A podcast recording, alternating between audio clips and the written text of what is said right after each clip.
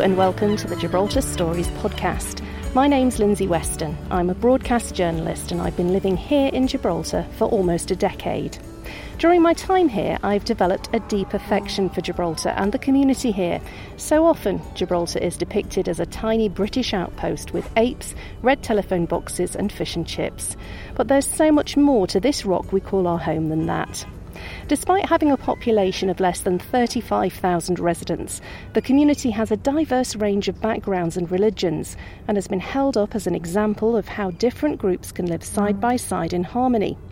Its geographical position at the gateway to the Mediterranean has made it an important strategic base over the centuries.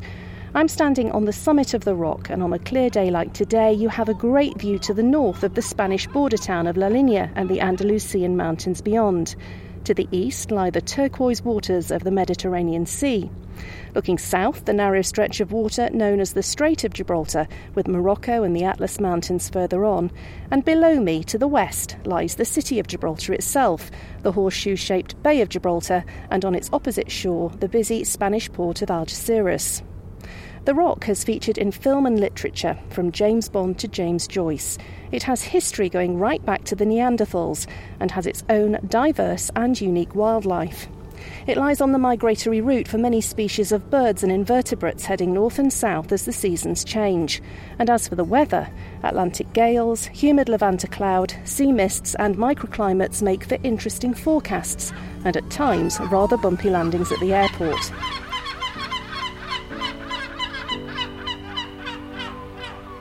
In this podcast, I hope to be able to capture some of the essence that makes Gibraltar the truly unique place it is.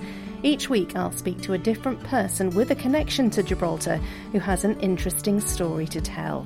Here's a little taster of what's to come in the first few episodes.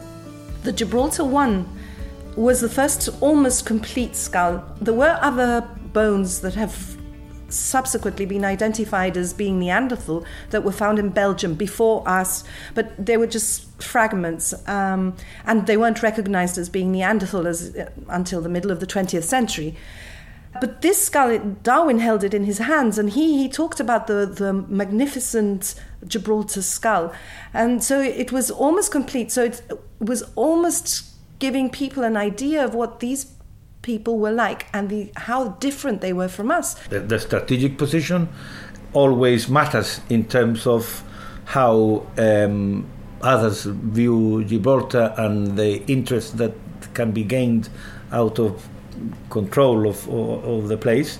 Uh, something that comes to mind is the First World War, which we just uh, finished commemorating the centenary of the end of the First World War. Uh, Gibraltar became and Britain uh, took advantage of it because obviously uh, we are British. A key Mediterranean um, port. I say it's a microclimate within a microclimate. A microclimate is when you get small changes in a short space.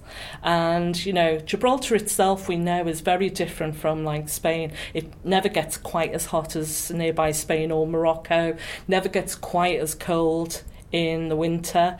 There's only been one time that there's ever been an air frost that's been recorded. So I, I'm always laughing with family back home when they say it's minus 10, it's minus 15 here, and I'm freezing. And I go, we don't do frost in Gibraltar. Sitting on the Sunborn here, very fortunately, I've just been looking out. I arrived here and I looked at uh, Marina Bay and I went, ah, now that's where my the, the, mur- the murderer's uh, yacht is moored, and that's where that so and so that flat over in Neptune House.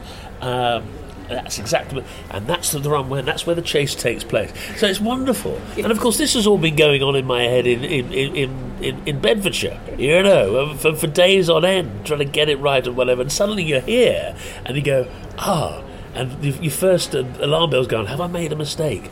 So, if that's whetted your appetite, look out for the Gibraltar Stories podcast, which will be coming your way very soon.